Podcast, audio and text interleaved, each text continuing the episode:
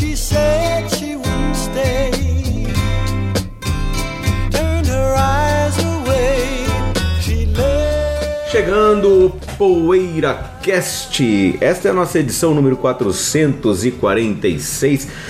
Olha que tema legal e interessante que temos hoje aqui: escapadas religiosas. É, quando os caras saíram para ou alguns voltaram para o seu ambiente religioso, alguns deles voltando para casa. Inclusive, eu vou falar de alguns casos aqui na minha participação nesse tema. É um tema bem legal, bem interessante, mesmo porque o rock vem em parte da música gospel, né, americana, em parte, é claro.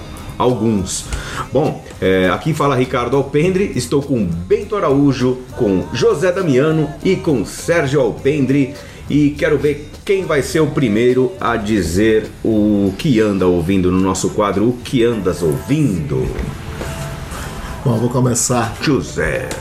É, outro dia que eu tava ouvindo uma- aquela banda Sweet Smoke, eu tenho aquele dois em um da EMI, eu nunca tinha prestado atenção, né? Outro dia eu tava ouvindo, cara, é uma. É um, putz, os caras são muito legais, assim, porque eles fazem uma coisa de. Na verdade, são americanos, né, de Nova York. A banda começou em 67, em 69 eles foram pra Europa, se instalaram na Alemanha. E gravaram na Europa o primeiro álbum, acho que em 70 por aí.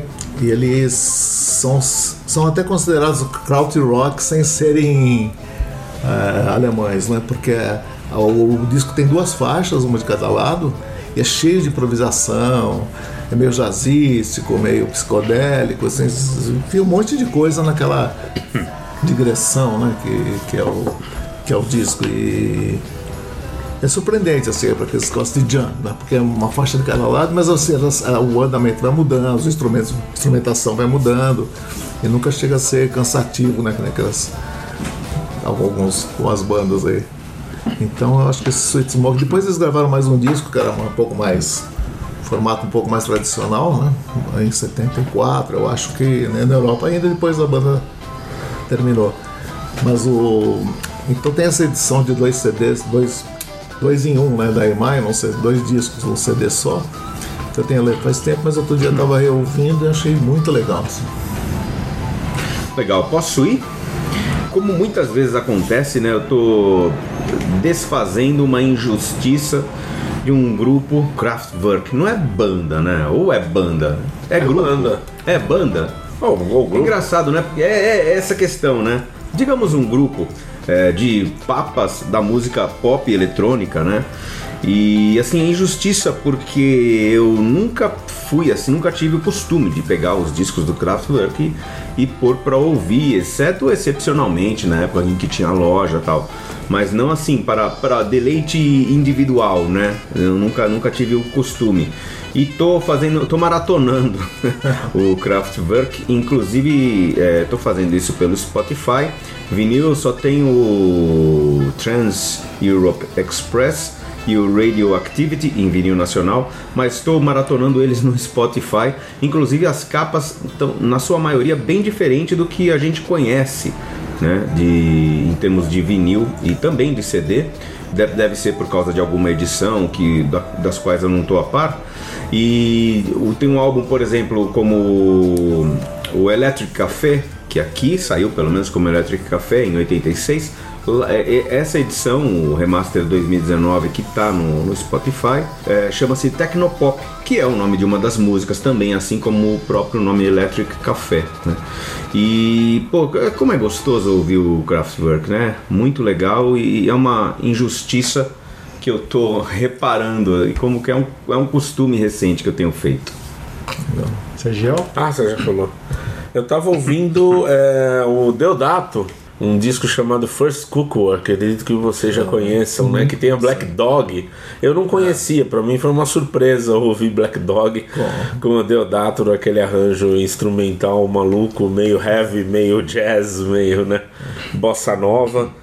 E a capa do disco é um detalhe à parte, porque tem aquele pássaro gigantesco correndo atrás de uma mãe que tá né, é, é, fugindo com um carrinho de bebê, assim, é uma capa desenhada, assim, bem, bem interessante. Mas é um disco legal, assim, eu não conhecia muito do Deodato fora o óbvio lá, né, o Zaratustra e tal. E achei bacana o, o- o- esse disco, assim, uma surpresa. Um disco de 75. Acho que veio logo depois da- dos dois. eu acho que tem dois en- entre. Tem o Zaratustra e depois já tem aquele Rhapsody in Blue, acho que é o segundo. né?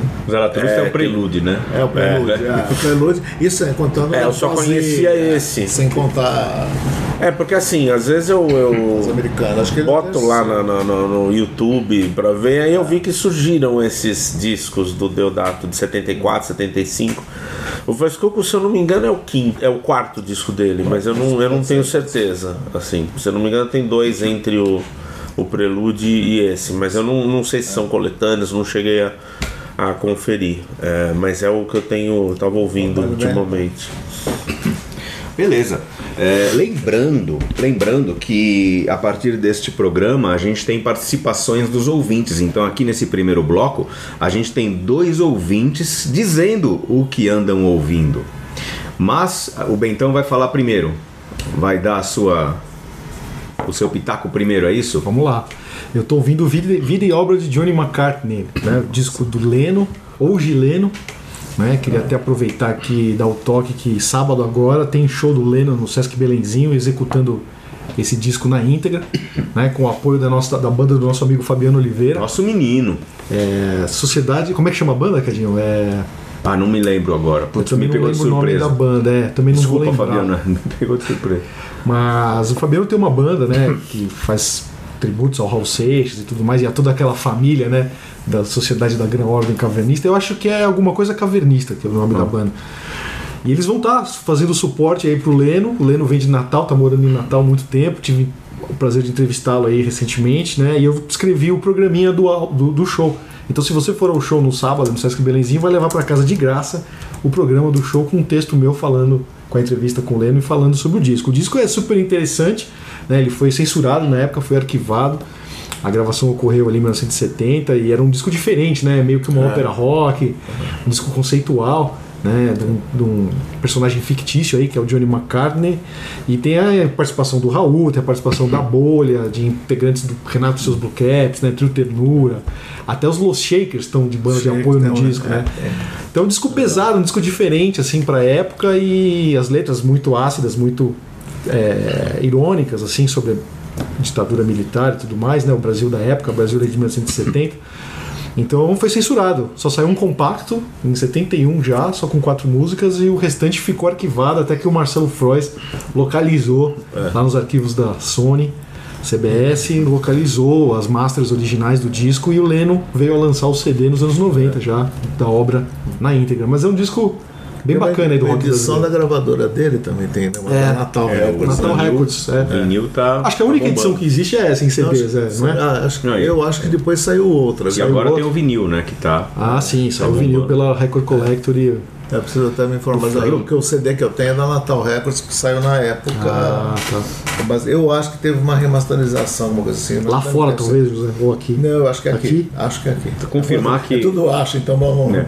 Não, Só confirmar que a banda é Sociedade Cavernista mesmo, então é Leno e Sociedade Ah, Cavernista. legal. Então são todos convidados aí. Próximo sábado agora, dia 7, no Sesc Belenzinho. Muito bom. É, e bem, então, vamos, vamos fazer a. O que, que a gente, Pra onde a gente vai agora? Para os comentários do. Comentários do programa anterior a gente deixa no final. A gente tem as participações dos ouvintes e a gente tem a, o mais importante do que o programa, inclusive, não, brincadeira. A gente tem a, a importantíssima é a hora em que a gente fala sobre a campanha, né? O que, que, que, que a gente vai fazer agora, então? Vamos ouvir o que os ouvintes ouvir. estão ouvindo. Então vamos. É, Ouvir o que eles estão ouvindo, né? Querido ouvinte, o que andas ouvindo? É. Então, ó, primeiro aqui temos a participação do nosso querido Ricardo Caserta. O que andas ouvindo, Ricardo? Olá pessoal do PoeiraCast, aqui é o Ricardo Caserta. É uma satisfação imensa estar participando do programa, programa que eu acompanho desde o comecinho e venho acompanhando ao longo de todos esses anos. Bem, o que eu ando ouvindo, na verdade, reouvindo, nunca deixei de ouvir, é um dos meus discos favoritos desde sempre, é Circo Beat disco de 1994 de Fito Paz. Um disco multifacetado, repleto de referências aos Beatles, referências à música brasileira, que sempre foi uma grande influência no trabalho de Fito Paz. Enfim, um disco muito trabalhado e que vale muito a pena ser ouvido. Destaque para a maravilhosa El Jardín donde vuelan los mares. É isso aí, gente. Grande abraço. É, eu, lembro, eu lembro de ter ouvido esse disco, na, na- não sei se na época ou um pouco depois, mas parece que é o disco com, com o qual o Fito Paz estourou, não foi? E ele estava muito em evidência no Brasil nesse momento por causa né? do Paralamas com o Track Track e também do Caetano ter gravado aquela música que é uma obra de arte, ah, Um Vestido e um Namor, no álbum Fina É. Estampa. Né? Acho que ele gravou com o Lins também. Esse disco aparecia muito na loja. o- É. né, você lembra? O CD, acho que é o né? disco best-seller dele, né? É, eu lembro que tinha um cliente que adorava esse disco, Roberto. E a gente tem É, sempre é o essa reclamação, né, de que os brasileiros não. É até uma contestação, assim, né, que a gente, não procura tanto o rock argentino e tal. Mas eu lembro que o Fito Paz conseguiu furar esse bloqueio nessa época que muito, muita gente vinha procurando os discos dele, né? Mas é um- Ao contrário de outros artistas. É, mas porque É isso que virou eu falar. por É causa um do bloqueio que é um bloqueio que existe mesmo, né? Mas Eu o Fito ele- Paz acho que nesse disco ele fez turnê, ele veio pro Brasil. Ele tocou esse disco. Na época ele veio pro Brasil, quando ele estava lançando esse disco. Ah, veio, é. E tocou. E, e é normal, e é normal, não é que é normal, é comum é, acontecer isso, de artistas brasileiros fazerem mais sucesso lá do que os deles Sim, aqui. é. E isso tem a ver também com aquela, talvez, uma rivalidade vinda do futebol, ou que na verdade o futebol em algum momento absorveu, mas já existia, sei lá, que tem aquela célebre frase que os argentinos. é, odeiam amar os brasileiros e os brasileiros amam odiar os argentinos, né?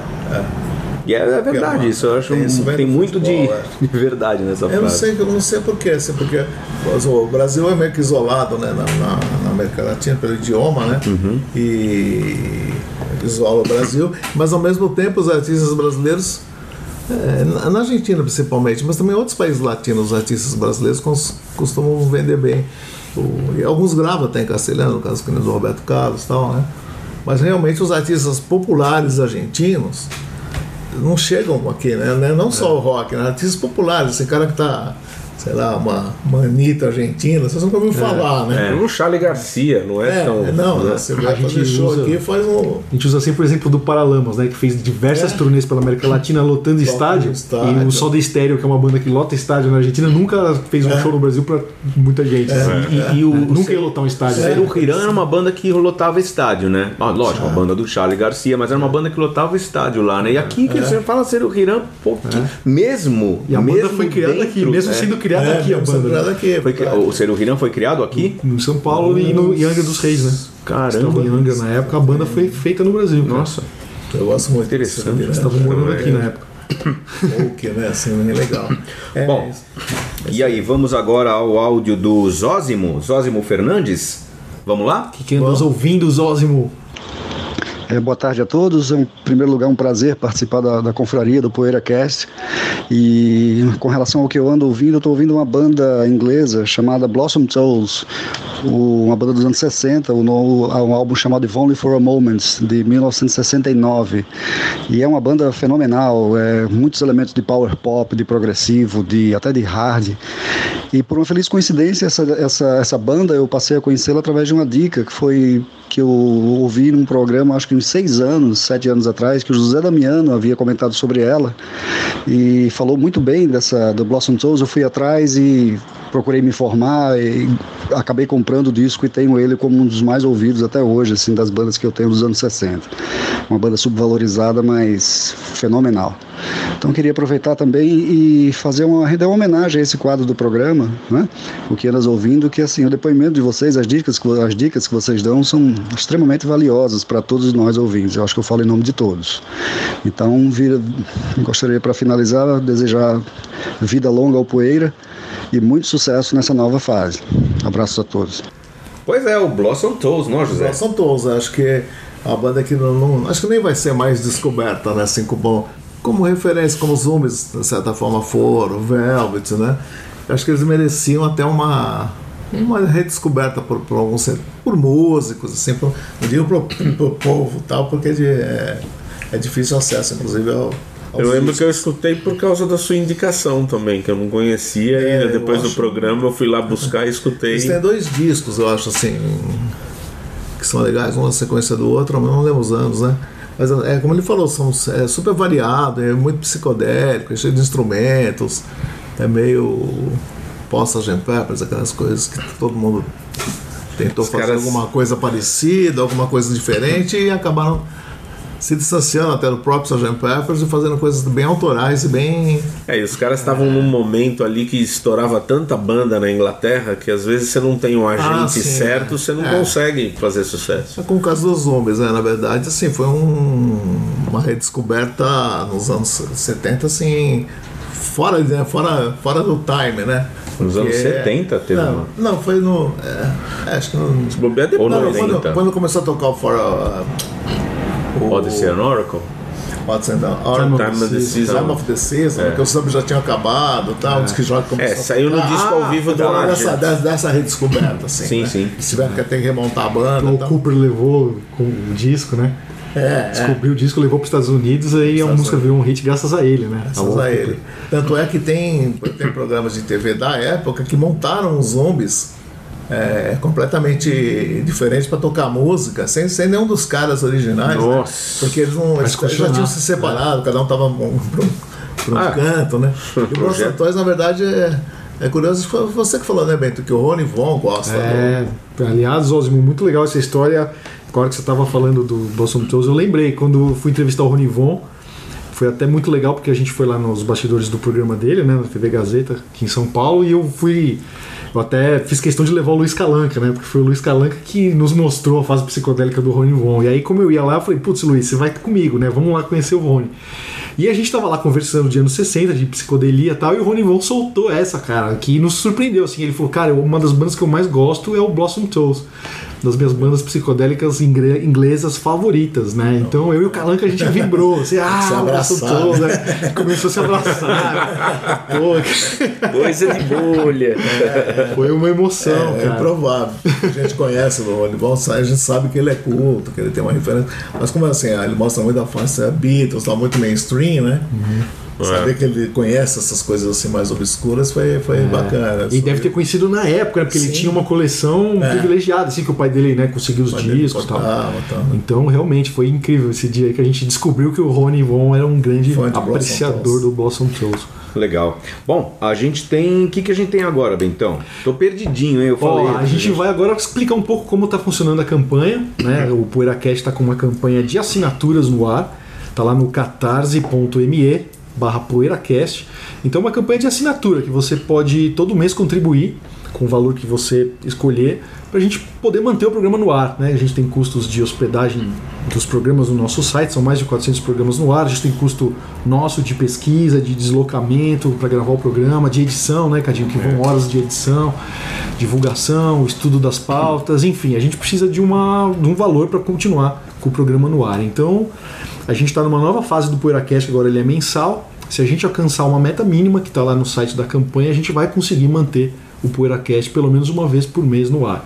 Caso essa meta seja sendo batida, a gente vai tentar voltar a trazer o PoeiraCast semanalmente, que é a nossa vontade, a gente quer estar semanalmente aqui de volta com vocês. Então é legal, eu queria que vocês con- conhecessem a campanha, quem não viu ainda, entra lá no site do Catarse, catarse.me barra PoeiraCast, fazer a sua contribuição e escolher sua recompensa. Né? Uma das recompensas é essa que vocês acabaram de ouvir aí, ouvintes, amigos nossos como o Ricardo e o Zósimo, participando aqui do programa, tendo a sua voz aqui e a gente comentando esses papos, esses comentários deles né, no ar aqui. Então é isso que eu queria convidá-los, pessoal. Legal. Tá vendo como é você que tem que explicar? Ele, ele explica muito melhor. Tá muito mais a par do que a gente. É verdade. E a gente vai ter leitura do- dos comentários, Bentão? É, vamos deixar pro último bloco, Cadinho. Tá bom. Senão ficar muito longo Tá. aqui o primeiro No último bloco. bloco, lembrando que a gente ainda tem também participação, porque vai ter um duelo de gigantes, né? No último bloco, a gente também vai ter participação de ouvinte. Mas agora a gente vai falar das escapadas religiosas, que é o nosso tema principal do programa. Poeira Cast.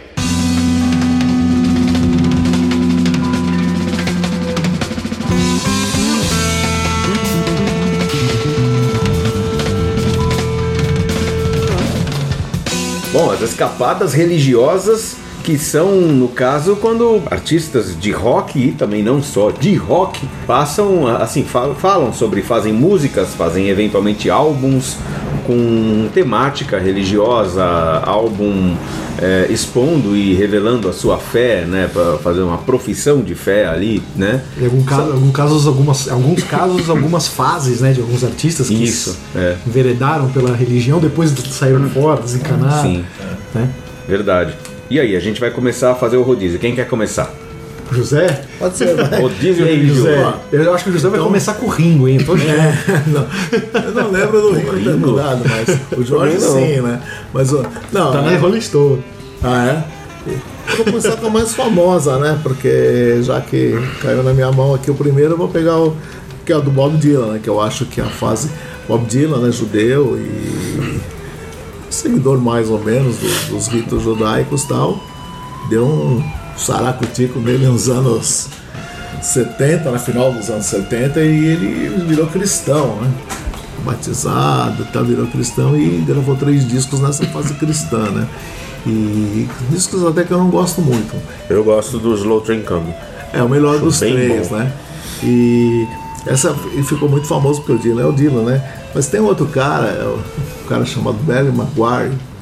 Ele tem um mega hit nos anos 60. Eu falou dois. Não, não, não, não, vou, Ah, tenho um paralelo, tem um paralelo. Evil of Destruction. Eve of Destruction, que é uma música do P- P.F. Sloan, que é um hitmaker da época, né? É uma música que foi oferecida pros Birds, pros Turtles e tal. Linda. Recusaram, a música é linda. E a, a, pra mim é a grande música de protesto que não é do Dylan. Nessa época o Dylan era muito vinculado ao protesto, música de protesto e tal, né?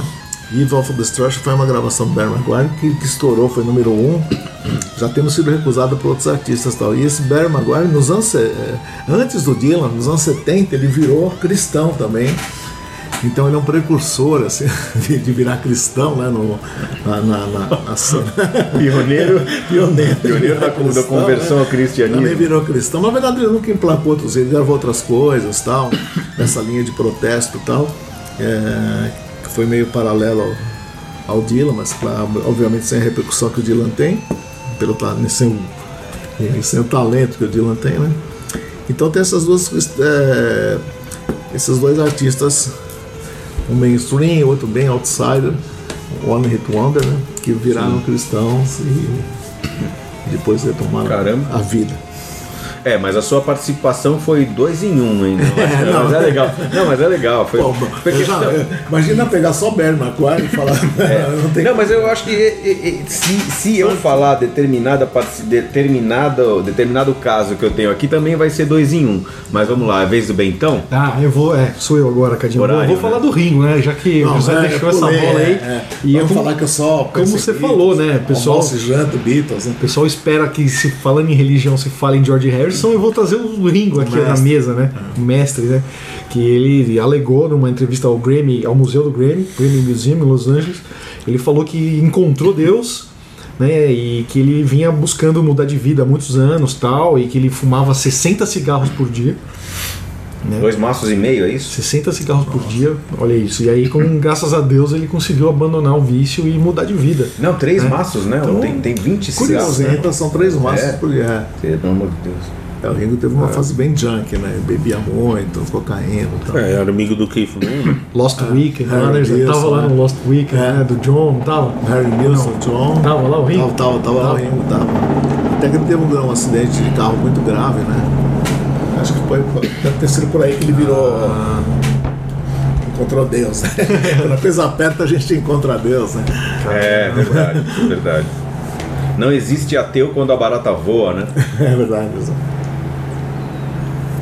E aí, Seleco? É você. Ah, eu, então eu vou falar do George Harrison, né? Porque já a gente não pode deixar o óbvio de fora também. É, né? foi o que eu fiz com. Porque eu acredito que não tenha sido uma escapada, né? Mas várias escapadas no meio da carreira, não é isso? Sendo a mais famosa, a mais Sweet Lord.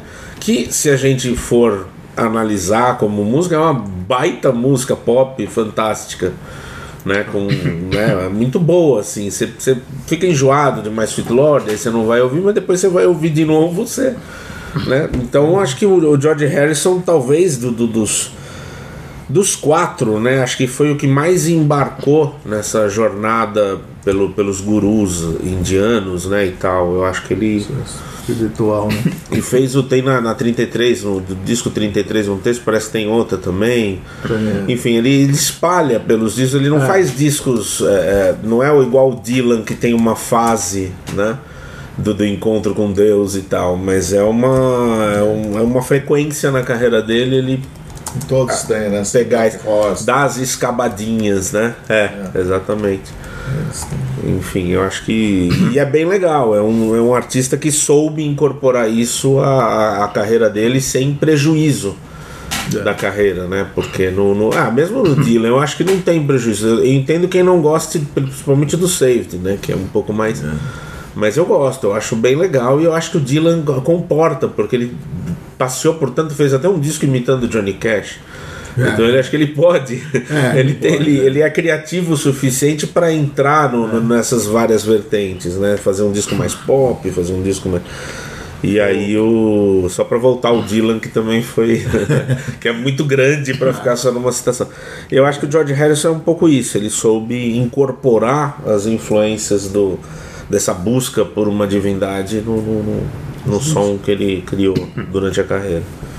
Bom, é, eu vou começar é, subvertendo, porque na verdade eu vou falar de uma escapada da religião, que é, no caso assim, todo mundo sabe que a soul music, e, que desencadeou grande parte da música negra, da, da- o que conhecemos como black music mesmo, que isso veio da música religiosa, da música dos spirituals, das igrejas batistas, né, dos negros eh, eh, norte-americanos tal.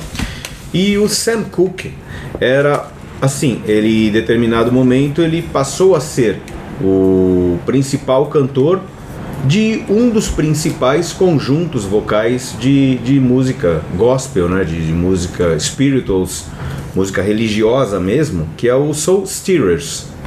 O Sam Cooke ele entrou no grupo, já existia, já era um grupo tradicional. Ele entrou, passou a ser com aquela voz maravilhosa, tal, com o grande compositor também que era. Ele passou a ser o, o- a se destacar. E aí a escapada dele foi para música pop. E, e ele, embora não tenha sido no caso do Sam Cooke, que ele começou fazendo uma, um, um soul music pop ali, naquele nascente soul music, né, que vinha com Ray Charles também e outros artistas. Ele fazia uma, embora ele fizesse uma soul music mais polida, bem pop mesmo, ele fez parte dessa revolução, né, que para mim a verdadeira revolução assim na música pop foi quando os, os caras saíram da trouxeram a música negra essa vertente da música negra, né? Porque tinha também o blues, tinha o jazz e várias outras coisas, né? sem contar a música jamaicana, caribenha e tal. Mas o, o Sam Cooke ele deu essa escapada, é porque assim, é, não é só que, que- ele fez parte desse movimento dos negros levarem para a música da do religioso para o profano, mas assim, é, ele, ele era já um artista famoso no religioso e foi para a música pop profana. Então, no caso, a, a escapada que eu estou citando nesse primeiro momento é essa aí, de um momento crucial na história da música pop, que muito influenciou o rock também, que é o Sam Cooke saindo do, do, de um tipo de sucesso para um outro tipo, fazendo crossover assim para a carreira pop. Eu tenho uma pergunta pro José. José, agora é você, né? Eu tenho uma pergunta pra você. Foram os Beatles que inventaram também essa coisa de seguir guru, de ir pra Índia atrás do guru e tal. E aí todo mundo começou a ir atrás disso. Ou não, não pra- foram eles que inventaram essa. É, é aquela, No é, mundo pop. é aquela história né, que eu falo sempre. Se você. Se o, se o Walter Franco faz uma coisa esquisita, o falecido Walter Franco, Walter Franco é uma coisa esquisita. Eu falo assim, se o Roberto Carlos faz, o mundo fica sabendo, né? Pra mim, os Beatles fizeram, porque eu não soube de outro. Assim, pra mim, assim, é, muito improvável que naquele auge daquele tudo os caras se retirassem do furacão ali da Inglaterra e tal, né? E fosse, Fosse pro buscar país o- de Gales, depois ficaram um tempão na Índia, onde fizeram as músicas do Almo Branco e tal. Então eu acho muito improvável que uma banda gigantesca, na sua época áurea, né? É, é, aconteça- então os Beatles, acho que sim. Você pensa no, no Roda foram os Beach, Beach Boys, o Donovan e tal, né? Então acho que essa Be- A música mudou a música no sentido de que incluíram elementos orientais e tal. Pode ser que alguém tenha feito antes, mas não com a mesma relevância, não sei. Teve Mas um com certeza do- teve um. Quando os Beatles fizeram isso, muita gente comentava, né? no, meio, no meio musical. E Né? aí depois, depois disso, na virada dos anos 60 e 70, vários ícones do- da música pop começaram a ter seus gurus, né? Tipo Pete Ah, Townsend, John é McLaughlin, Santana, Essa fase do Santana Carlos Aliás, Santana, Santana e McLaughlin, os dois ali é, com tá o aqui guru. nas minhas lembranças. mas- mas Aí começa essa coisa do guru, né? Não. É, sempre Precisa fazer um programa dos gurus, Só né? os gurus. né? Duelo de gurus, duelo de gurus. né? Duelo de Virou guru. Devadip, né? O Devadip é do, Deva- do Virou Devadip Santana, Carlos né? Santana. É. né? Não, é, a gente pode ir longe assim nesse sentido, porque só para citar a cena, por exemplo, Cat Steven, que virou muçulmano, né? Sidney. Connor, que agora anda de burca, não é? Irlandesa católica e tal. Rasgou né? a Bíblia, Rasgou né? a Bíblia, Lembra? agora vive. Agora vive e o, o Cat Stevens é outro caso, nesse, eh, assim, bem, bem, bem marcante, porque ele é um cara de sucesso. Música- abandonou a música durante um abandonou tempo, a né? música, né? Um cara assim, talentoso, um cara um compositor muito refinado e tal, e não abandonou e começou a gravar discos de salmos. os- Sei lá se são salmos, os- Do Alcorão? de oração, né, do Alcorão e tal. E agora, uns anos pra cá, retomou a carreira, escapou um pouco Mas daquela- como Yusuf. Como Yusuf, né? como eu sofro, mas ele, ele não Yusuf tocava as músicas. Não, gravou discos assim. Pops. É, pops, né? Como... Agora deixa eu citar o meu aqui, Claro. senão eu acabo mesmo. Ah, tá. Então tem Foi só uma pergunta, né? É, é muitos já, já, já- a gente já comentou aqui. Então eu vou citar o Leonard Cohen, judeu também. Não tão religioso, não, não sei se se era religioso ou não, mas tinha algumas práticas né, da religião judaica e tal. Ele virou E- monge, né? virou monge nos anos 70. Também outro cara talentoso, um gênio e tal, e acabou se virando um recluso né, na, na, num, num templo budista no- em Montreal, acho que foi em Montreal, né? Ele tinha até um guru, que era. Esqueci o nome do guru, mas Mais um um guru guru. relacionado a. E se encastelou nesse monge, nesse, como monge e, não- e por muitos anos, até que descobriu que ele estava falido. A empresária dele tinha roubado. Tá falido, esse estava falido Esse mesmo. tava né? falido mesmo, né? E aí teve que retomar a carreira fazendo excursões. Curiosamente, ele conseguiu fazer shows, apresentações com muito mais público do que ele tinha na época áurea dele, quando ele voltou depois dessa esse recesso aí de junto com com esses budistas e tal. Ele começou a tocar em ginásios, coisas que ele não fazia mesmo. Ele não era um cara muito nunca foi um cara assim proeminente, nunca foi um Dylan, tal, mas ele era respeitado e cult, né? Mas depois dessa volta dele, eu não sei porque, ele conseguiu públicos assim, que ele acha até que ele não esperava, né? E, e curioso que ele, aí ele voltou, gravou mais alguns discos também, e no último disco dele, é, I Want It Dark, né? Ele a primeira faixa, quando ele fala Deus, eu estou pronto né, para a morte levá-lo, ele recita um. tipo uma oração judaica, fica um rabino recitando, ou sei lá, um religioso recitando uma prece judaica e ele se entregando a Deus. Quer dizer que no final ele também retomou aos, ao, ao que ele acreditava, assim. Legal. Ah, bacana. Bom, falar de escapada religiosa tem que falar do Tim Maia Racional, né? Mesmo, tem esquecido. dúvida. né? Acho que em termos aí de Brasil, talvez acho que só o Raul, né, teve uma fase assim. Quer dizer, fase não, né? Foi um artista mais místico, mais ligado à religião e até aquela coisa do Aleister Crowley também. Né? Acho que o Tim teve essa fase, não foi assim que nem o Raul, que foi uma coisa mais durante a carreira, né? Mais longeva, mas eu acho que Radical, né? foi radical, né? O cara Improvável, né? O Tim Maia, né? É justo, né? Improvável mesmo, José. Acho que essa é a palavra. E, e ao mesmo tempo de fazer discos tão legais, né? Imerso nessa nova fase, né? Teoricamente tem muito cara que vai para essa fase mais religiosa, o cara vira mais careta, faz discos não tão legais, mas o Tim Maia foi o contrário, né? Ele fez discos É. muito legais também nessa fase, né? Então, Foram fracassos, né? Na época É. que, que também saíram, né? tiragem pequena, É, né? De- pequena. quase independente ali, Acho que a, né? a Isso era renda dele, né? revertida pro... Como é que chamava? É o... É, É, cultura racional, né? o universo, racional. universo em desencanto, né? Não sei o nome. Eu sei que se, um a- dos, do- se um dos dois é mais nome do que o É. Universo em É Desencanto. a renda do disco Nacional. parece que ia pra essa. Sei lá, essa que existe até hoje, né? Tá lá na, na- por exemplo, na Galeria Nova Barão aqui em São Paulo, onde tá repleto de lojas de discos, de LPs, tem lá a loja dos livros da cultura racional. Que já tava lá antes das lojas de discos é, abrirem, é né? verdade, é isso mesmo. Tava lá antes. É. Tava lá. No fim parece que ele quis bater no, no guru. O lá, Jacinto, né? É, tá, Jacinto Júnior. Ele teve uma, um saracutico lá na seita, o que também isso era provável. É, porque ele descobriu. ele descobriu. Assim como que o era- guru, né? É, assim é, como o guru dos Beatles, né? É, é. Foram dois anos, né? De, ou nem anos isso, só, é. um ano e pouco. Porque teve os dois discos, depois aquele que ficou de, de sobras, né? né? Que lançaram o terceiro. Eu pessoalmente ah, eu gosto dos discos, mas acho o, o menos bom do que ele fez em todos os anos 70. Assim, Os curiosamente. racionais. É, eu, acho que as letras estragam um pouco, né? Ah, mas prejudica, mesmo, não estraga. Ele tem música muito longa ali que fica um tempão, né? E, e eu acho Lábios de Mel, por exemplo, tão bom, assim, tão certeiro, né? No, no pop, assim, que putz. Acende farol. É. Mas Ah, enfim, é.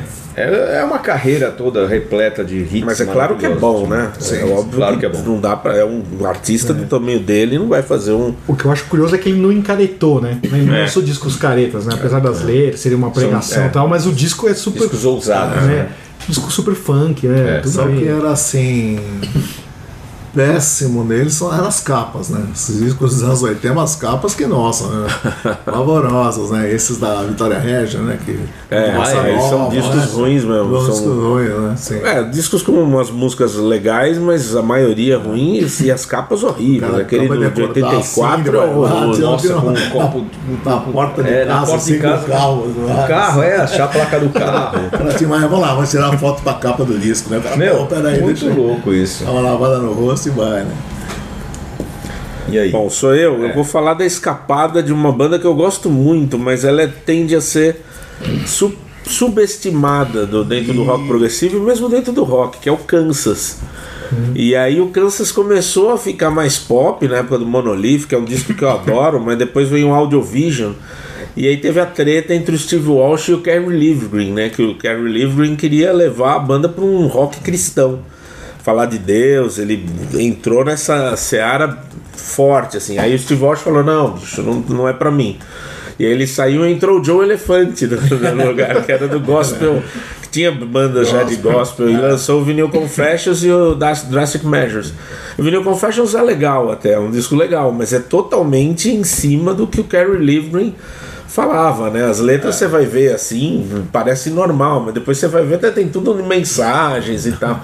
Ele aprofundou nesse, nesse, nesse caminho. E o Steve Walsh, que era um dos principais, né, junto com o, Lev, o Gary Le- Levgren, né, acho que eram os dois principais do Kansas, o Steve Walsh falou, não, pra mim não dá. E o Steve Walsh só voltou em 86, né, porque o Kerry Livgren tinha saído. Aí foi com o Steve Morse no lugar do Gary Livgren. Foi bizarra essa briga, assim, porque os dois passaram os anos 70 fazendo grandes discos, né? Compunham muito juntos e tal. Dividiam ali teclado, guitarra e o vocal era mais o Steve Walsh, né? O Gary Livgren não cantava. Mas é uma escapada assim que meio que custou um pouco.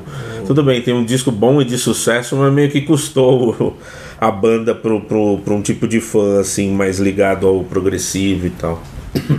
Bom, vou falar do mestre das escapadas, que era o nosso menino Elvis Presley. Em, em, é, o Houdini. É o mestre das escapadas, que era o Elvis Presley na sua adolescência em Memphis. Quem assistiu aquela série da CMT, do canal CMT, chamada Sun Records, né, que conta a história da Sun Records, tal, uma espécie de dramatização da história da Sun Records. Ela mostra eh, o Elvis adolescente, antes de, de ter pretensões de fato de ser cantor, escapando para o bairro negro de Memphis sem, os- sem, que os pai dele, sem que os pais dele soubessem, para ir nas igrejas batistas é, curtir a música, né? Curtir a, a música do culto e ele adorava porque é realmente uma música contagiante. Todo mundo sabe aquela aquela música spiritual super agitada que, como eu disse já na, na questão aqui do Sam Cooke e do soul music, deu origem à música a essa vertente da música negra, tal. E o Elvis viria depois, já é, em 57, com um EP, em 60, com um álbum, que é o, o melhor desses, desse estilo que ele fez pra mim, chamado His Hand in Mine. Depois, em 66 ou 67, não me lembro, com How Great Thou Art, que inclusive é o nome de um. São, são nomes de. Os nomes dos álbuns já são nomes dos hinos religiosos que ele grava nesses álbuns, né? Em 72, o He Touched Me. E além de um ou outro single espalhado pela carreira ali. É, os dois dos anos 60, que é o His Hand in Mine e o How Great Thou Art, são álbuns maravilhosos, assim, impecáveis. Inclusive o How Great Thou Art eh, ganhou o Grammy na questão de qualidade de gravação. Então, são discos fantásticos, maravilhosos, com os Jordanaires, que faziam backing vocals, que também tinham sido um grupo gospel fazendo os backing vocals com o Elvis e, e, assim, uma música cheia de fervor, maravilhosa. E por isso que é dois em um, que eu queria também fazer um dois em um, porque o Johnny Cash também eventualmente gravou disco religioso, né? Gravou discos religiosos Seu- e, e músicas religiosas, né? Seu dois em um são dois gigantes. Né? É, é. Não, Depois um e, e aí, e um anão. e aí pra, en- pra encerrar, para encerrar essa questão do Elvis, uma curiosidade que tem uma uma uma banda independente bastante ah, mas muito pouco conhecida de rockabilly, que eu não lembro de que país que é, chamada Small Town Small Town Ramblers. Uma, uma banda que seria bem assim, rockabilly tradicional, até imitando os anos 50, se eles não tivessem umas, peculiari umas peculiaridades no som deles que, que diferenciam um pouco. Enfim, uma banda bem interessante que eles gravaram uma cover de uma música que o Elvis gravou nesse primeiro álbum gospel dele, que se chama Working on the Building, que o John Fogerty também gravou, Working on the Building for My Lord e tal. É, eles gravaram essa versão, uma- fizeram uma versão dessa música Working on a Building chamada Memphis. E eles contam assim que como se tivessem ido para Memphis num, num trem, num, num trem a vapor, indo para Memphis e tratando Memphis, só que a música não é religiosa, mas ela tem um fervor que, que parece e tratando como se Memphis fosse a terra prometida. É uma banda que não é americana, não lembro de onde eles são. Pagar pau. Que é então. muito interessante, é, mas é interessante isso. Eles pegam uma, uma versão que eles fizeram de um hino religioso que o Elvis tinha gravado e transformam isso em Estou indo para Memphis, que vai vou ter o My Reward, minha recompensa, que é o, a recompensa que o, que o cantor ali do gospel vai ter por estar trabalhando no prédio, né? Working on a building. Então é um paralelo muito interessante isso aí que eu acho. Já pode ir, José. Última rodada? Nossa! Ou dá pra fazer mais duas ainda? Você Ah, sabe, nossa, aqui tá tem tantos mas É, tem exemplos, tantos tantos, falar é. ainda, né? tantos exemplos, mas realmente o tempo, né? Bom, o meu próximo aqui que eu vou citar é a Madonna. A Madonna que família de origem italiana, planta católica, né? E ela já tinha uma transgressão naquele disco Like a Prayer, né? Que Quando ela, o clipe tem um Cristo negro, foi gravado dentro de uma igreja e tem aquelas Aquela festa. aquela festa, né? É aquela festa, né? É um disco que eu até gosto depois de algum tempo. Eu gosto também. Porque ele é um disco que, eu, que ele vendia muito na época que eu estava lá no Sebo da Granja, né? Então aparecia muito, a gente ouvia muito, né? E agora o disco tem muito isso, né? Marca uma época Madonna é você- pra sério. pessoa, né? Mas foi E- polêmico na época, né? Lembra Foi muito da polêmica? polêmico. foi muito Passou no polêmico. Fantástico. É, o clipe né? passou no Fantástico, como um Deus negro, vai lá, acho que ela. Um Cristo negro, né? Eu acho até que no fim ela se apaixona, sei lá, eles têm um, um Tem um caso. pega lá. Mas aí a Madonna, nos, há uns anos atrás, ela virou, se interessou pela cabala e pelo judaísmo, né? Então ela, ela começou, ela, ela, ela começou a se interessar assim, profundamente por esses temas, o lado místico da religião judaica, né? E, e é interessante assim que ela faz a, Agora, depois ela falou, agora acho que ela está mais calma, foi para Portugal, voltou agora para fazer turnê. Mas assim, nessa época em que ela se fincou os pés aí na, na, na, na- cabala tal, ela fez muitos shows em Tel Aviv e, e ela distribuía 600 ingressos, 300 para palestinos e 300 para israelenses, né? E sempre grupos envolvidos pela paz dos dois povos, né? Então, os militantes de- da, da paz. Então, os shows dela em Tel Aviv tinham uma, uma certa catarse assim de, de, de que alguma coisa poderia acontecer e de, de, de união, né? De alguma então assim essa, essa fase dela da da cabala ela fez muito discursos lá em tentando conciliar, tentando ver que vamos dizer assim por panos quentes, ou mesmo conciliar a, a, as- Aproximação, a- a momento aproximação histórico, né? tal. É, Momento histórico. muito E ela. Agora depois ela se acalmou, né? Foi. Tava com os filhos em Portugal e tal. É, em Lisboa. né? Infelizmente botou Portugal, acrescentou, né? Esse É. modismo a Portugal. É. Portugal Contribuiu com a gentrificação de Lisboa, né? É, Talvez. é. Ia triplicar os aluguéis e tudo, né? É. pois é. Uma pena. Vamos lá, Betial. Bom, é, eu acho curioso quando os músicos de um- do rock mais pesado, até do heavy metal, assim, né, acabam ofertando com religião ou viram caras assim, praticantes, né, de do cristianismo ou de alguma outra religião, viram até assim, praticantes até fervorosos, né? Então, já citando, como o tempo está escasso, eu já vou citar vários aqui, nessa, nesse ramo do rock mais pesado. Né, começando com Alice Cooper, Ah, né, que é um pô, é engraçado porque dizem que ele era filho de um pastor, né? É, mas aí, do- depois de muita loucura, muita bebedeira e tal, ele virou também. Não sei se ele, é- se ele chega a ser pastor, assim, mas ele é um cara que prega, né? as- o cristianismo e tudo mais. e é os- lá eles falam que é um born again Christian, né? Que é um É. cristão que. do renascimento tal. Que, enfim, não sei explicar Mark, direito. Mark não Farner é esse também, não? Mark Farner, eu não sei se é esse tipo, José. Ah, ah, Não sei se é esse tipo, mas ele também, né? Tem a fase tem a fase. É. cristã e tudo Discos, mais. inclusive, né? Discos, né? Deixou até de tocar algumas músicas do Grand Funk em alguma época, tudo.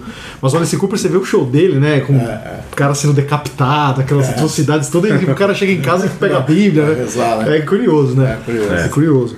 Tem também os caras do Megadeth, né? O Dave Mustaine e o Dave. Levison. Ou seja, os dois principais da banda também são engajados aí na- no cristianismo, na religião e tudo mais. É curioso também, né? A banda de Oh, thrash é, metal, é. cujo primeiro álbum é Killing Is My Business, né? É My Business E um Good. cara que foi expulso do Metallica porque bebia, porque ninguém aguentava mais Mas no caso dele tanto. foi por causa da bebida também, É, né? acho que sim. Foi sim. acho que negócio com. Drogas, né? É. Bebidas e tal. redenção, né?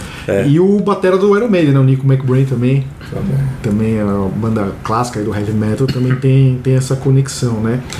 Indo pro outro lado, eu, eu acho interessante também ah, quem, os caras que flertam com o outro lado, né? Com o lado mais obscuro, assim, da, da religião e tudo mais. Tipo, a gente pode citar o Jimmy Page, né? Cara que estudou ocultismo, foi discípulo do Aleister Crowley também. Então tem, essas, tem essa outra faceta no rock É, também, né? Do é, cara que vai pro, Raul Seixas lado também. do, do diabo, né? Mas você sabe que tem uma frase do Neil Young que eu acho perfeita. O pessoal fala, muita gente fala, não, o diabo é o pai do rock, essas coisas. todas. Ele fala que o rock é onde Deus e, a- e o diabo dão as mãos, né? Ah, é, Então, essa é a frase do Neil Young, né? Eu achei bastante interessante. Bem né? legal essa frase. É. Não é uma coisa do diabo, é onde o diabo e Deus se encontram. Né? Bom, Desculpa eu. interromper. Não. Ah, né? Você. Eu vou falar do rei, né? O outro rei, que você já falou de um, né? Vou falar do Roberto Carlos. O- É que o, o Elvis é o rei do rock, foi o título que ele recebeu da imprensa tal, e nos anos 50.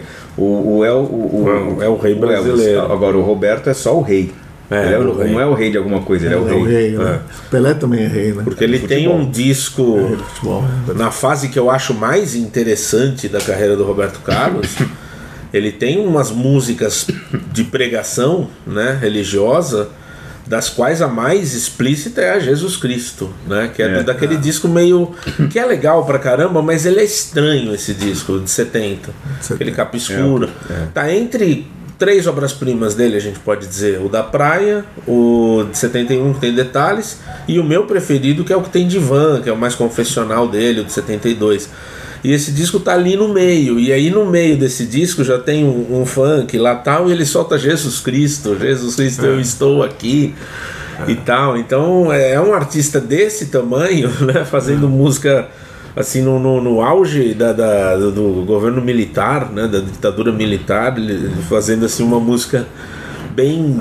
né, dá a impressão de ser alienado, assim. A gente não Ah, pode não, esquecer também que. apesar, desculpa interromper, né, que apesar de que ele em 70 Jesus Cristo estava na moda entre os hippies, porque Jesus Cristo É, Superstar É, foi, verdade. foi um, sim, um sim. estouro, né? Até eu gosto E é de 69, né? 69, né? Estourou em 70. Então né, ele pegou meio que um barco que já Pegou- tinha pegou, saído, é, né? é. Ele foi lá, né? Se pulou dentro, né? Que é o Roberto É, os hippies é, adotaram É, Jesus, Jesus como uma figura. É, uma figura hippie, assim. E de fato tem a ver, tem tudo a ver. Mas em 79 ele gravou a música Fé, que também é um hit e é também uma música religiosa. Fala de uma, da fé de uma forma mais aberta, mais abrangente, mas é uma. Eu acho que ele é o mesmo caso do George Harrison, porque ele soube. Ele não teve a fase católica, mas ele soube incorporar É, né, esse clamor dentro dos discos, assim. Só que a mais explícita é Jesus Cristo, claro, mas tem outras, né? E Mesmo hoje eles estão surdos. com, com Jesus Ah. Cristo. É, Tem Nossa Senhora também, né? Uma música pra Nossa Senhora também, não sei que disco que tá. é. Bom, é, eu vou. Posso, posso mandar ver? Vou mandar Pode. Posso? Vai mandar. Você. É, os Birds com a música Turn, Turn, Turn, né? Que é uma música assim, que não parece, uma música pacifista, né? Turn, Turn, Turn.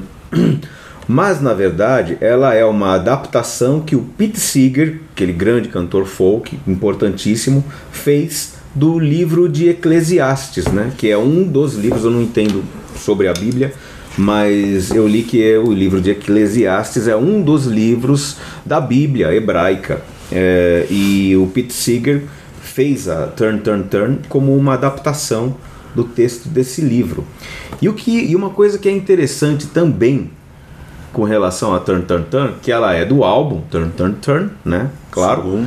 E nesse álbum tem também uma música chamada She Don't Care About Time, que é uma música é para mim uma das melhores do álbum, uma das melhores daquela fase iluminada dos Birds, que ela tem uma citação instrumental logo depois do refrão da música Jesus a alegria dos homens de Bach. Bem interessante, né? É Uma, talvez até uma, uma coincidência eles tenham colocado na, na- eh, esse trecho de Bach na música por motivos estéticos mesmo, mas é uma coisa bem interessante com uma música de Bach, uma música, uma, uma obra, uma, lógico, da parte eh, música sacra, né? Uma música sacra foi colocada também como citação no- numa música do mesmo álbum aí, Turn, Turn, Turn. Eles têm uma música que fala de Jesus também, que foi lembrada, né? É Jesus is Just Alright. E aí a gente já entra numa outra que Jesus is Just Alright é um. uma- é- olha que interessante, é um cara, um cara chamado Art Reynolds, um compositor, cantor gospel chamado Art Reynolds, e tinha Art Reynolds Singers, né? E ele lançou essa música em 66. E alright é um é uma gíria, né? Não, não é uma não é assim inglês formal, é uma gíria que estava muito em voga na época. Então eu acredito e aí já estou especulando, mas deve, deve se falar sobre isso que o que o que o Art Reynolds, o compositor, ele colocou Jesus is just alright with me, essa expressão, justamente para trazer os jovens, para pegar, cativar os jovens, né? E deu certo, porque não só os Birds gravaram, como o Doobie Brothers também e outros artistas. É. Mas mais famosos o, o Birds O e Birds, o Doobie é. Brothers. Lembrei do filme também, que, que é falando de Jesus, né? Que é o Godspell. Que eu acho que veio de, é depois do Superstar, né? Um- 73. É, 73 também. 73, é. 74, por aí. E foi uma foi uma comoção assim, né, dessa história do Jesus hippie, né? O evangelho, essas coisas todas. Agora, o, o próximo aqui que eu tô, como a gente já falou de muitos, né? Eu não lembro de mais. Vou pedir subsídios, né? Talvez um bocadinho. O Marvin Gaye, What's Going On, de 71. É mais ecológica, né? Ele não tem eu saiba. uma. É mais. Mais tem- engajado. Vocês não consideram politicamente. religioso. Não, não, não é que eu não Ah, considero, eu não sei a respeito Ah, também não. de, de ser. Se, uma, se o. Dá essa camiseta da Motown então aí, vou tomar sua isso, camiseta. cara, Gaye. Você tá andando no visual aí e não sabe. Dá aqui essa Não, camiseta. mas assim, é que o, que a gente sabe a respeito do, do What's Going On é que é um, um protesto de uma social e ecológico, principalmente ecológico, do que está acontecendo com o mundo, né? É, e, e, e, assim, pode ser que tenha alguma coisa, algum tom É, religioso, mas eu não, Reis, mas não sei. foi mais pro. Isaac Reis foi mais pro. Aqui é da Stax, Lado caso. religião, só é. pra, só pra Não, não, mas só assim, pra desse, constar. desse período. É, porque as outras assim, que, eu, que, eu, que, eu, que eu lembrei, Black que eu anotei, a gente já comentou aqui, né? Santana com o John McLaughlin, aí os Mas tem uma, você Black pode, né? posso inserir uma, Pode, aproveitando pode. a sua vez, já que você é um cara sessentista? Posso? Sou fã de época. Olha tipo de fã. Peraí. Vai de não, não, essa, esse não é pra você, lembra que eu falei? Você não. foi de época disso. Pra você é outra coisa, que é o fã da Inglaterra. Você é colecionador de época, é diferente. Não, não, mas. Foi de assim, lado. É, lá. É, não, que uma coisa que eu queria falar também. é, Tem, tem duas que eu acho é, Tá monopolizando. importantíssimo falar ainda, e a gente já tá com bastante tempo Eu aqui. quero nesse falar mais um também, mas É, vai você lá. primeiro. Não, eu queria Eu só também. citar, se vocês quiserem comentar, o, a missa em Fá menor, né? O Mass in F minor, Adoro. que o Electric Prunes gravou, que é de um compositor, de um compositor que eu esqueci o nome agora. Eu enviei até pra mim mesmo no. É um no produtor WhatsApp. que reuniu uma banda e fez, né? o- É um, é um, um- um compositor muito também. genial, inclusive, aqui, ó, chamado. Ih, caramba, E bobagem. tem o Vox Day, hein? La Bíblia. Vox Day, a gente é, não falou é desse verdade. disco. Olha lá a Bíblia do Vox Day, é verdade, né? Escapada religiosa do Vox Day. né? Escapada Você religiosa. sabe o nome da banda, né? Já. É um compositor chamado David Axelrod. Ah, o David Axelrod. que, que, que fez essa obra. É, ele fez essa obra e, e, e arranjou, fez os arranjos também. E o Electric, o Electric Prunes gravou, né? É, eu. Quer dizer, eu, eu acho meio chato esse disco. Você acha chato? Eu acho gosto, bonito, eu acho bem legal. É, talvez eu precise reouvir. Principalmente o Kyrie eleison, né? O Kyrie eleison, é, que é uma, uma das orações que tem na missa, né? Gosta Mr. President. Eu queria citar o John Coltrane, né? Que já Oh. tá falando do spiritual jazz. Hum. Ele, an- 10 anos antes dele morrer, né? Ele morreu em 67. Em 57 ele teve essa revelação, né? Esse encontro espiritual, de viciado em heroína, muito, muito álcool também. E aí ele diz que em 57 ele teve esse esse aw- awakening, né? Essa coisa de acordar mesmo pro lado espiritual. E em troca, ele disse que ele ia fazer música para alegrar as pessoas, né? Então, os discos dele a partir de então, a partir de 57 para frente, começaram a ter esses temas, né? Mais de meditação, nomes mais religiosos, tanto nomes de disco como nome de músicas. E começou essa fase mais espiritual da carreira dele, né? E isso muito interessante. Depois que ele morreu, teve até uns caras em São Francisco que criaram uma congregação lá religiosa, tipo, querendo transformar o John Coltrane em santo e até em um deus, né? Aquela coisa de americano maluco. Então tem essa- toda essa história, né? Essa coisa do jazz. Acho que o John Coltrane é um exemplo dessa coisa do jazz mais espiritual e mais religioso, né? É. Então eu achei legal citar ele também, né? Foi noticiado, no, isso foi nos anos 90, num jornal, em algum, em- ou na Folha, ou no Estado, enfim, saiu uma, uma nota sobre o caso de um, de um Padre. de um padre de uma igreja, não sei de que religião nos Estados Unidos, mas de uma religião cristã, né, não sei de qual religião cristã nos Estados Unidos, é, que o bispo chegou na igreja dele e, e tinha um quadro do John Coltrane no altar. Aí ele, quando que John Coltrane foi foi é, elevado a Canonizado, santo, né? foi elevado a santo, né? Quando ele foi rebaixado do posto de Deus. É, e ele tinha uma Legal. citação, tem até uma contracapa de um disco dele que ele tem um texto dele que ele fala isso, que ele, que ele gosta e ama todas as religiões, né? Acho interessante isso também. A declaração dele, né? É, as, suas religi as religiões em estado, né, o, o- A essência, né? a essência, Não no seu estado manipuladas, né? essencial, ela, todas elas pregam o bem, né? De A Love Supreme, né. Cadinho? A Love Supreme, É um- exatamente, nossa, né? Essa Que fase é Santana fantástica, gravou na a Love verdade. Supreme também. Nossa, é, a Love Supreme é demais. E qual que é a. Só vai uma pergunta, vai pra encerrar minha participação aqui nesse bloco. Qual banda vocês acham que é a mais bem sucedida e que não é uma banda assim, vai, nós somos cristãos tal, mas assim, que tem uma temática cristã e os integrantes, alguns falam que são. Mas bem É, sucedido. qual é a banda pop mais famosa? Não. Não, não, digo banda cristã como, como gênero, assim, mas eu digo banda que fala de Cristo, tem uma temática é, católica Na, na- pela carreira toda. pela carreira, durante a carreira, Olha, temática católica de letras e tal. Banda que esbarra na religião, o, o Black Sabbath é. Porque o Black Sabbath tem até a questão da After Forever, que é uma música que coloca algum. Assim, do ponto de vista deles, é claro, alguns pingos nos is, né? Nessa questão. nas questões religiosas e tal. É, e eventualmente eles esbarram, né? Por, pro ocultismo ou falando de religião mesmo. Então, lógico, é uma das bandas mais bem sucedidas da história do rock, é claro, mas não. não Tem Stairway to Heaven. É, que é espiritual, né? Não sei se chega a ser religiosa, mas é sempre citada Ah, é, também né? como. Uma religiosidade, né? Não é uma Ah, religião. eu considero o U2 a banda mais famosa Ah, que sim, é verdade. fala de Cristo e catubono, É né? Sendo católico. Jorge Tem razão, as é temáticas. Pride in the Name of Love, É. né? Inclusive, dizem Mas que o disco é October. Martin Luther Martin King, Luther né? King, É, né? Dizem que o disco falar. October inteiro é religioso, né? Eu não sabia. Li alguma coisa por- alto ontem pesquisando. Talvez Eu considero a banda mais da- bem sucedida. Pode ser. Banda, não É, digo não. cristã, porque eles não são, né? Mas assim, uma banda que tem temática católica. Mas acho que é muito em função também da, da, da rivalidade lá, o católico e o protestante É, das, das é. Irlandas. Questão né? na a Irlanda, formação deles. Como eles são tem de a Dublin, né? Com isso. É, São é. católicos, né? E eles são católicos, tá, né? tem razão. Assim. E o, Bem legal. Só, só uma lembradinha para não passar É, eu partida. queria também. o, o, é, é claro, só vez. O Prince virou testemunho Ah, de é. Jeová também. Só para lembrar que o Prince também teve essa transformação. Ele e o Larry Graham, né? Juntos Ah, ali, estamos parece. Teve juntos. uma história. Estamos terminando. juntos. E o Lou Graham, né? Vamos terminar. na Rolling Stone. Vamos terminar. Não, É, eu queria, queria lembrar do. Vai lá. Eu- Depois eu posso falar mais uma, né? Vai lá, É, porque eu tenho que encerrar o relógio. vai lá. Posso falar? Pode. Queria falar do Trouble. Trouble que era uma More. banda. Tro... Não, oi? Trouble No More. Já começou escapando, né? Não, é o- Trouble já começou. Trouble escapando. começou escapando e o Eric Wagner fala que o negócio de white metal que, que colocaram nele foi coisa da Metal Blade. né, que ele não queria esse negócio, ele achava uma bobagem esse É, negócio de essa ser rotulado white de metal. white metal.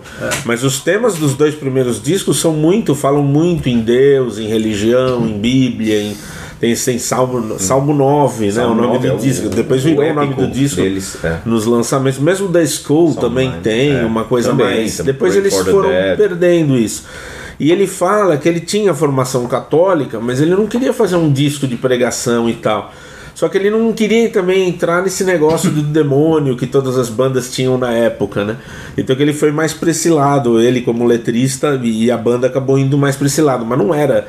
Ele abominava esse. Tá falando aqui, né? No, no- no- no- na entrevista, o Eric Wagner fala que ele abominava esse negócio de white metal. Não é mesmo? Porque hoje seria ridículo falar em white metal e black metal. É. Mas na época rolou, colou isso aí da, da- por causa da Metal Blade, como vender eles como uma alternativa, né? Como, e dá certo, porque eles eram únicos nesse sentido. E tinha outras bandas até que surgiram depois, acho que o. Ah, É, o King's X, né? É, mas o Spellbound. Spellbound. Spellbound tinha uma coisa José assim. já citou. É. Mas o Trouble, eu acho que desse, dessas, desse movimento Doom, e é uma das bandas mais importantes do Doom, né? com o Candlemas e com outros. E acho que é, o, é legal citar porque eles tiveram justamente os dois melhores discos, que são os dois primeiros. Eu coloco É. o Manic Frustration e o Plastic Green Head também É. como dois discos fantásticos, mas eles começaram nesse, nessa escapadela, assim, escapadela de, uma, de um contexto, né, no caso. Bom, eu gostaria de. Bom, eu vou encerrar a minha parte aqui com o nosso querido Jerry Lee Lewis, que era um dos caras, pelo que. pelos relatos, né? Um dos caras mais devassos que havia. E ele tinha essa dualidade que os muitos.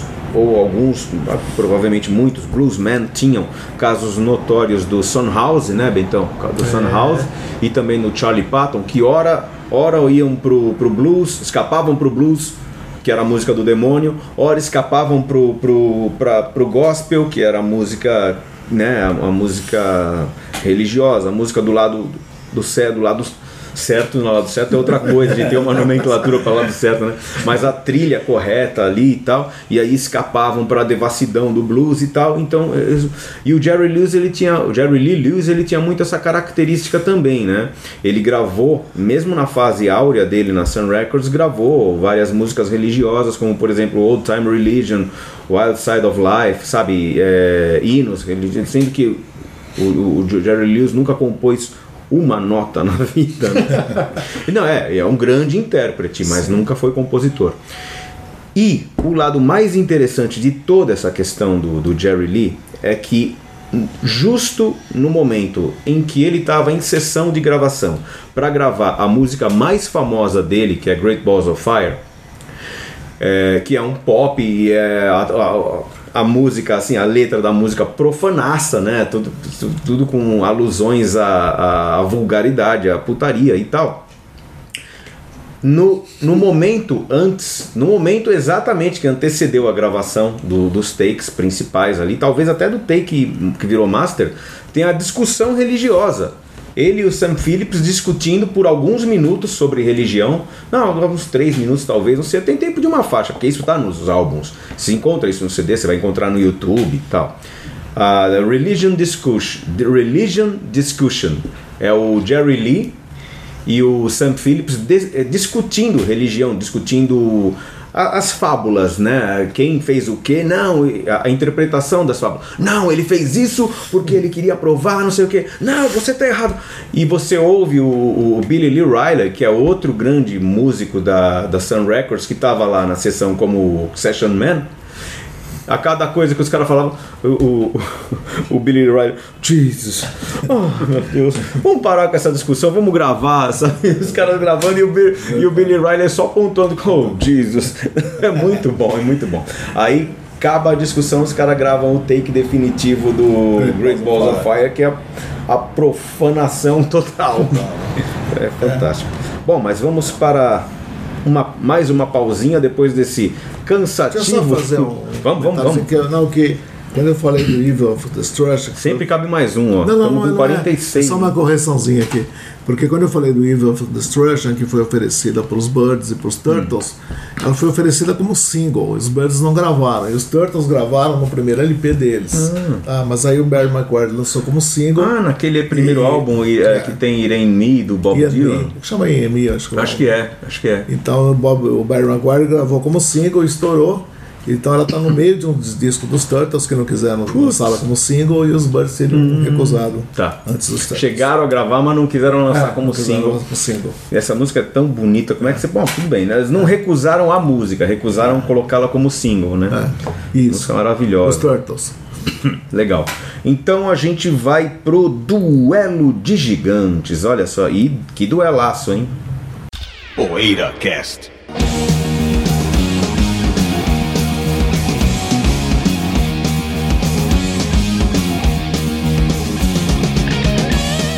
Sorteio, sorteio é uma novidade pirotécnica que a gente não tinha falado ainda. Olha, a partir de agora, cada início aqui do terceiro bloco, em cada programa, a gente vai fazer um sorteio. Um sorteio.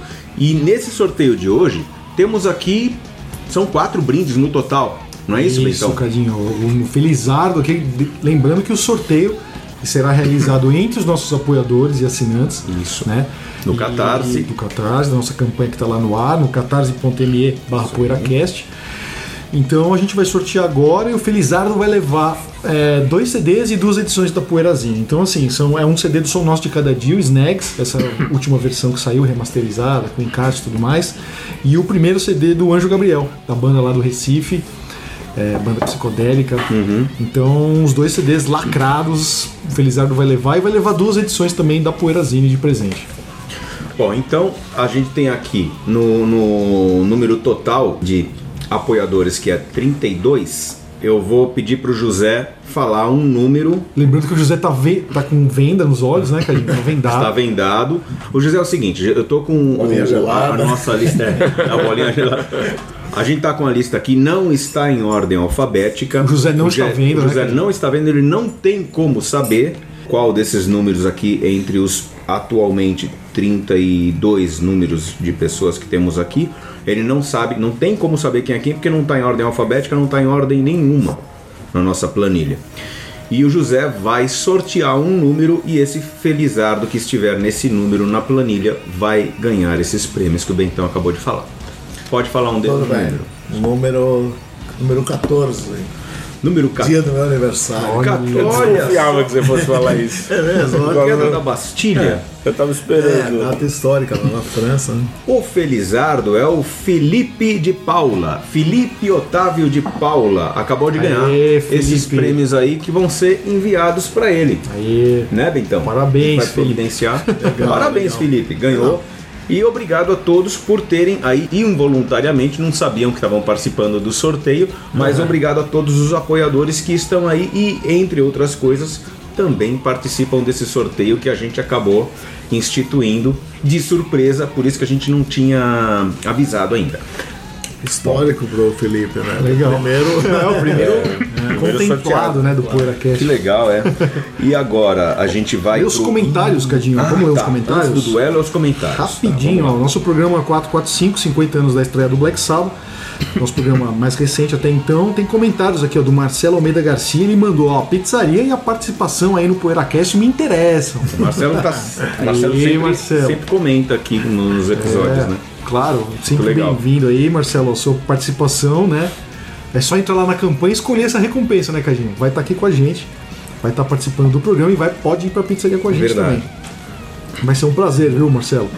Ó, o Geraldo Saldanha Filho mandou aqui pra gente "Pala- parabéns pelo programa. Com relação ao álbum do Sabá, pra mim é o marco zero do heavy metal, apesar deles próprios nunca considerarem isso, né? Pois falavam que faziam um blues rock é, no início. As letras, a música, a capa, a atmosfera musical do álbum, pra mim é o início do heavy metal. Muito legal.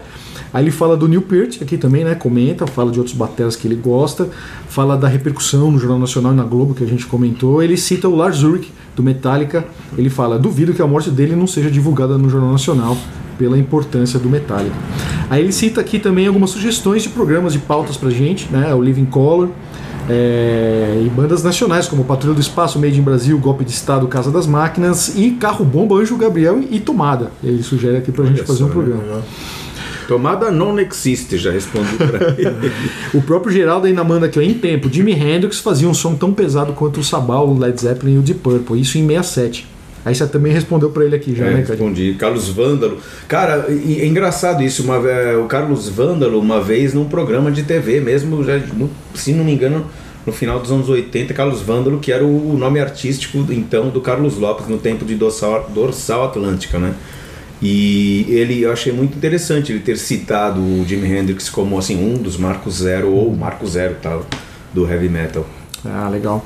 Ó, o Zósimo, que é nosso apoiador, nosso assinante, mandou aqui, bem-vindos de volta. Estávamos todos com muita saudade da boa música e da boa resenha musical aí de vocês, né? Pessoal, vamos deixar a campanha do Catarse em maior evidência na página. Tá muito escondida, é verdade, né, Cadinho? É verdade, comentamos sobre isso também a partir do, da sugestão do Zózimo, tem toda a razão. Obrigado pela dica, viu, Zósimo?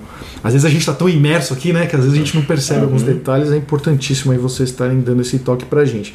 E o João Paulo mandou aqui, ó, roqueiros preocupados com o que passa na TV Globo ou não. Esse é o retrato do roqueiro do século XXI, lamentável. Olha, eu vou imitar um narrador de futebol dos anos 80 da minha adolescência. Ele a bola e o goleiro gol. Ele a bola, o goleiro e o gol. Ô João Paulo. Quando o João Paulo perdeu um gol, lembra o João Eu Paulo? lembro. Foi do Santos, foi do Corinthians. Lembro. Era no Corinthians esse. Era no Corinthians. jogo. Essa, Corinthians essa, história da Globo, às vezes eu uso. Eu, eu não gosto da Rede Globo, eu não assisto, mas não, não de agora. Eu não, eu não assisto Também. lá desde a época da. Por ser assim, prestigiado a ditadura militar e tal, então eu não, eu não gosto. Mas assim, eu uso a Globo como um termômetro de mainstream, né? Não, Eu prefiro que tenha o Caetano Veloso na Globo do que. É, porque todo mundo vê a Globo. Agora nem, sei, agora tá, tá tudo muito diferente, né? Então você sempre usei a Globo, assim, não, como assim. Como um fenômeno, É o como parâmetro. um, um parâmetro Não de mainstream. Eu queria preferir então, uma coisa legal no mainstream do que ficar cultuando banda pra meia dúzia, né? Sabe, houve uma época em que houve o programa Chico e Caetano, É, sabe? é. Cultura de verdade na TV. É, meu. Então eu prefiro essas coisas na Globo do que o que a gente normalmente vê na TV, né? Não, e é o Cadinho escreveu na resposta, né? Não é que a gente tá assistindo a Globo pra ver o que tá passando ou não, né? É só um termômetro de ver como o músico pode ser respeitado fora do nosso nicho Como aqui, o né? programa tem cunho jornalístico, né? É programa de opinião, é claro, mas faz parte também do cunho jornalístico que o programa tem. A gente, ó, gostemos ou não da Globo, ela é o veículo de comunicação mais popular do país e, consequentemente, mais influente, né? Então é interessante saber que o artista rompeu a questão, o artista de rock rompeu o nicho do rock e está sendo ali é, é, noticiada a morte dele num negócio que assim é o, o que dita o senso comum, que é a Globo, é, né? É, o que é difícil. A gente tem que às vezes sair um pouco de sair um pouco de- do nosso nicho também. Eu acho importante, né? Não sou daqueles que ficam se vangloriando porque só eu conheço, sabe? É. Então, eu sempre vou, volto a dizer assim, as, as bandas mais legais de todos os tempos foram super mainstream. A- Led Zeppelin, Beatles, Stones, assim vai, né? Uma infinidade desses Todos caras passaram são os Fantástico. melhores, né? Passaram no Fantástico. Você não vai discutir que são as melhores, né? Então, Badfinger, né, José? Papo de ginásio. Superestimado. Superestimado. E temos um duelo de gigantes e que belo duelo, hein? Ah, Miles Davis com Beaches Brew, o álbum dele de 1970, e o álbum Band of Gypsies do Jimi Hendrix, também álbum de 1970, dois discos que estão comemorando comemorando 50 anos. é, meio século em atividade. meio século girando nas picapes e nos CD players e nos, Nas mentes, e nos né? streams, e nas mentes das pessoas. Nos delírios e anseios. E, e a gente tem e a gente tem uma participação de ouvinte aqui. Só não temos duas participações porque o, o meu primo e primo do meu irmão é claro, o Edu, ele acabou não eh, não enviando porque ele humildemente ele me mandou mensagem dizendo que poxa eu não entendo tanto de música tal não sei o que eu quis ser apoiador tal nessa modalidade mas não necessariamente para participar. Mas tô tô anunciando isso para ficar aí renovar o convite a ele ao Edu para quando quiser us- exercer o seu direito de participar do programa participar também. Mas temos o Rafael Campos Rafael Nunes Campos que vai participar aqui no final vai vai participar da nossa votação quem quer começar? Beaches Brew, Miles Davis ou Band Posso of começar, Gypsies? mas nunca começo Jimi. Hendrix. Quem quer? Vai, vai lá. É, apesar de eu. Acho que eu gosto mais de Hendrix hoje do que quando eu conheci Hendrix. Eu acho que hoje Hendrix bate mais forte em mim ainda. Ah, mas eu vou votar no Beaches Brew. Porque eu acho que o Miles Davis é um dos artistas mais importantes do século XX. Não são dos músicos mais importantes, um dos artistas mais importantes. E esse disco é fenomenal, né? Então, bom, o outro também, mas enfim. É, também. Aí é que tá. É, é porque você pensa também, né? O, o, o Jimi Hendrix também é um dos artistas mais importantes do século XX. É, e assim, dentro da guitarra, eu acho que não dá pra colocar. Eu, eu até coloco alguns outros com tanta importância quanto o Jimi Hendrix na história da guitarra, mas nenhum mais que ele. É que ele é mais de rock. De rock. né? O Miles Davis é uma coisa, um fenômeno, porque ele é geral, né? É uma coisa muito. Tudo bem, vem do jazz. Não é de jazz? Ah, ele, ele ultrapassou o jazz. Mas então, transcendeu, Ele- né? ele transcendeu. Ó, então, é, eu. Cara, isso aí são dois é, gigantes e tal, tal, então não é um gigante e um nanico, né? Nunca sempre que é gigante são dois gigantes e tal. Eu voto no. A, a gente tá falando do disco, embora a gente esteja falando do disco e não do show, porque não, não vale. Não vale botar em consideração o box, por exemplo, do Band of Gypsies, né? Daqueles shows lá, que tem muito mais coisa. Só falando do álbum mesmo, original. Mas ainda assim eu voto no Band of Gypsies, porque assim, eu gosto muito dos dois. Eu acho os dois maravilhosos. Inclusive eu vi os dois novamente ontem, especificamente por causa do duelo. Ouvi os dois ontem à noite. E mantive a opinião que eu já tinha. Eu voto no Band of Gypsies simplesmente porque eu tenho mais vontade, com mais frequência vou ter vontade de escutá-lo. né? É o Electric Layla, não, não, não é Benefit Gypsy. O, O quê? que, que a gente está discutindo? Não, a gente Band tá of falando. Band of Gypsies, Ah, disco de Band of 70. Ah, o de 70? o disco de Estão 70. fazendo 50 anos. É, Zé. os discos que estão fazendo Não, 50 anos. não era o Electric falando. Não, Não, não é. Esse é de 68. Eu entendi que fosse. Acho que no meio e-mail veio errado. Veio outro e-mail. Eu tô zoso, eu tô zoso, muito remédio. Não, Não, Benefit Gibbs, ah, então já tenho meu voto. E... Muda o seu voto ou não? Mudou o seu voto, que que a gente Mudou? tava imaginando? Não, não, não. é- É, o of Gypsies eu acho tão bom quanto o Electric Ladyland, é o melhor até. É, mas acho que eu, Acho que eu- eu não, quanto, vai, citando bom Netflix, quanto. né, eu acho que é como foi o último Hendrix gravado ali no, no estúdio, né? E é, eu acho que ali pronunciava alguma coisa diferente do Hendrix que podia enveredar para uns caminhos Peraí, mas você tá falando. O José do- tá voltando no Electric Lady, né? Não, não, não. Tá falando Não, do não. Cry of Love, porque foi gravado no Eu tô- estúdio. Não, não, tô falando do. do, da, eu vou Do Let's passar Play já Together, pro né? Benefit, Ah, tá, tá. que é o último do Hanson. Não, na verdade, como eu tinha. Do Experience. eu- sei lá, minha cabeça registrou outra coisa, então eu tava na minha cabeça Tá se comparando os situando. Isso nos duplos, né? É, talvez um, sei lá, remédio, um monte de coisa mistura toda na cabeça. Mas vamos lá. O. Bom, já falei aqui também que o. o o Beaches Brew é o disco assim, é o único disco de jazz, de artistas de, de jazz, ou transcendendo jazz, sei lá, foi que eu tenho. Porque Caramba. É, o único. Se pegar assim os meus, sei lá, 10 mil CDs, você vai encontrar só aquele do mais. E na causa- Silent Ray você não tem? não, só só esse, de, porque eu acho que é um disco onde ele ultrapassou o, o limite do jazz, eletrificou e, e tinha uns amigos que na época ouviam, tava começando a ouvir, a partir daí do Mahavishnu começaram a ouvir jazz rock e tal, e eu, eu fiquei só no rock. Então é um disco importante para mim, porque eu via muito na casa de amigos, só depois comprei, hoje eu tenho uma, uma edição bacana do CD e tal, né? Putz, eu vou ter que mudar meu voto aqui. Eu vou preferir o Beatles, que eu já tinha confessado pra vocês, mas na minha cabeça tava outro disco. Dá pra fazer isso? Claro que dá, você tá botando agora, na Então eu vou verdade. botar no Beatles Brew por essa refer- por essa importância que ele tem na minha vida, assim como. Não, claro que o Hendrix é. O Hendrix eu nem compararia com nada, que ele é, como diz o Pepe, de outro planeta, né? Mas, Ah, como, como o Pelé, né? O cara é de outro planeta. E- Mas o Benedict Gibson, eu acho que ele tava ali vendo o que, que ele ia fazer da vida. É, eu sugeri esse duelo porque, além do, claro, da efeméride aí dos 50 anos, mas são dois caras que se relacionam, né? Tem essa conexão do Miles com o Hendrix. Acho que um influenciou o outro na época.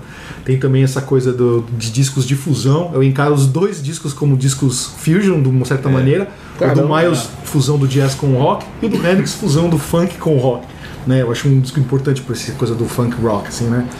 E, só que eu acho injusto ao mesmo tempo comparar um disco duplo de estúdio, que é, famoso pelas suas colagens, né? Do Theo Maceiro, produtor ali, É. que fez aquela coxa de retalhos ali, genial em termos de colagem de estúdio, com um disco ao vivo com poucas músicas, né? Que acho que Então, a coletânea do, da turnê, da, do show. Apesar de ter, assim, vai quase todas as músicas inéditas, eu acho que só Them Changes do Buddy Miles, né, É. que não era inédita, mas enfim.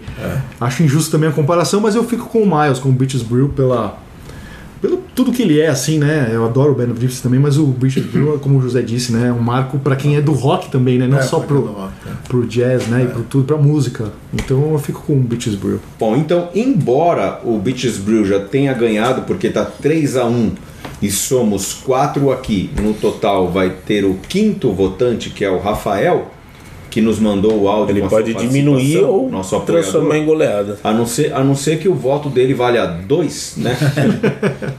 não vale dois, vale tanto quanto o de cada um de nós. Ou ele vai diminuir o placar aí para um honroso 3 a 2 ou vai ficar 4 a 1 e eu serei, no caso, o único a votar no, no, no Band of Gypsies. Vamos ouvir? Fala aí, Rafael Nunes Campos, em quem que você vota? Queridos amigos do PoeiraCast, é um prazer poder falar com vocês. Em relação ao duelo de gigantes, Beats Brew, do Miles Davis, versus Band of Gypsies, do Jimi Hendrix, eu queria dizer que sou um profundo admirador de ambos os artistas. Acho Beats Brew um disco fantástico, vanguardista, porém extremamente denso, claustrofóbico, é um disco difícil, enquanto Band of Gypsies desce fácil como uma cerveja gelada num dia quente. É, acho esse disco musicalmente importantíssimo para a carreira do Jimi Hendrix e representou uma mudança na sua sonoridade, porque ele conseguiu juntar o rock pesado que fazia com influências de funk e soul music, criando um novo estilo. Eu considero esse disco um marco zero do funk rock ou hard soul, influenciando um monte de artistas importantes a partir daí, como George Clinton com seu Parliament Funkadelic, Prince, Sly and the Family Stone, tantos outros. E para finalizar, é, eu lembro da relação que existia entre Miles Davis e Jimi Hendrix. Ambos se admiravam, chegaram a se conhecer por influência do cabeleireiro do Jimi Hendrix, né, que apresentou o Miles Davis ao Hendrix. E eu não sei se vocês sabiam, quase aconteceu a formação de uma super banda num determinado momento, por volta de 69, com Miles Davis, Paul McCartney e Tony Williams na bateria. Né? O Hendrix tinha um desejo de chamar o Paul McCartney para os vocais e para o baixo. Infelizmente, o projeto esbarrou na decisão do Miles Davis de pedir um valor muito alto para que ele se realizasse, assim como Tony Williams também pediu um dinheiro muito alto e o empresário do Hendrix na época, Mike Jeffrey, acabou desistindo do projeto. Mas imagina que banda fantástica seria essa, hein? E, e por último, queria dizer que a revista Mojo desse mês, a nova Mojo, está apresentando Jimi Hendrix na capa com o título de Final Freakout, falando dos últimos 12 meses do mestre Hendrix, né, e contando da formação da Band of Gypsies. Então, vale muito a pena dar uma lida na reportagem, escutar novamente o box que foi lançado no ano passado sobre os quatro shows no Filmorista de Nova York, porque Band of Gypsies é muito legal e foi muito importante para a cena musical. Um abraço a todos. Tá aí. Então temos um 3 a 2 um honroso 3 a 2 né? 3 a 2 é um placar mais justo. Bacana. Batalha acirrada, hein?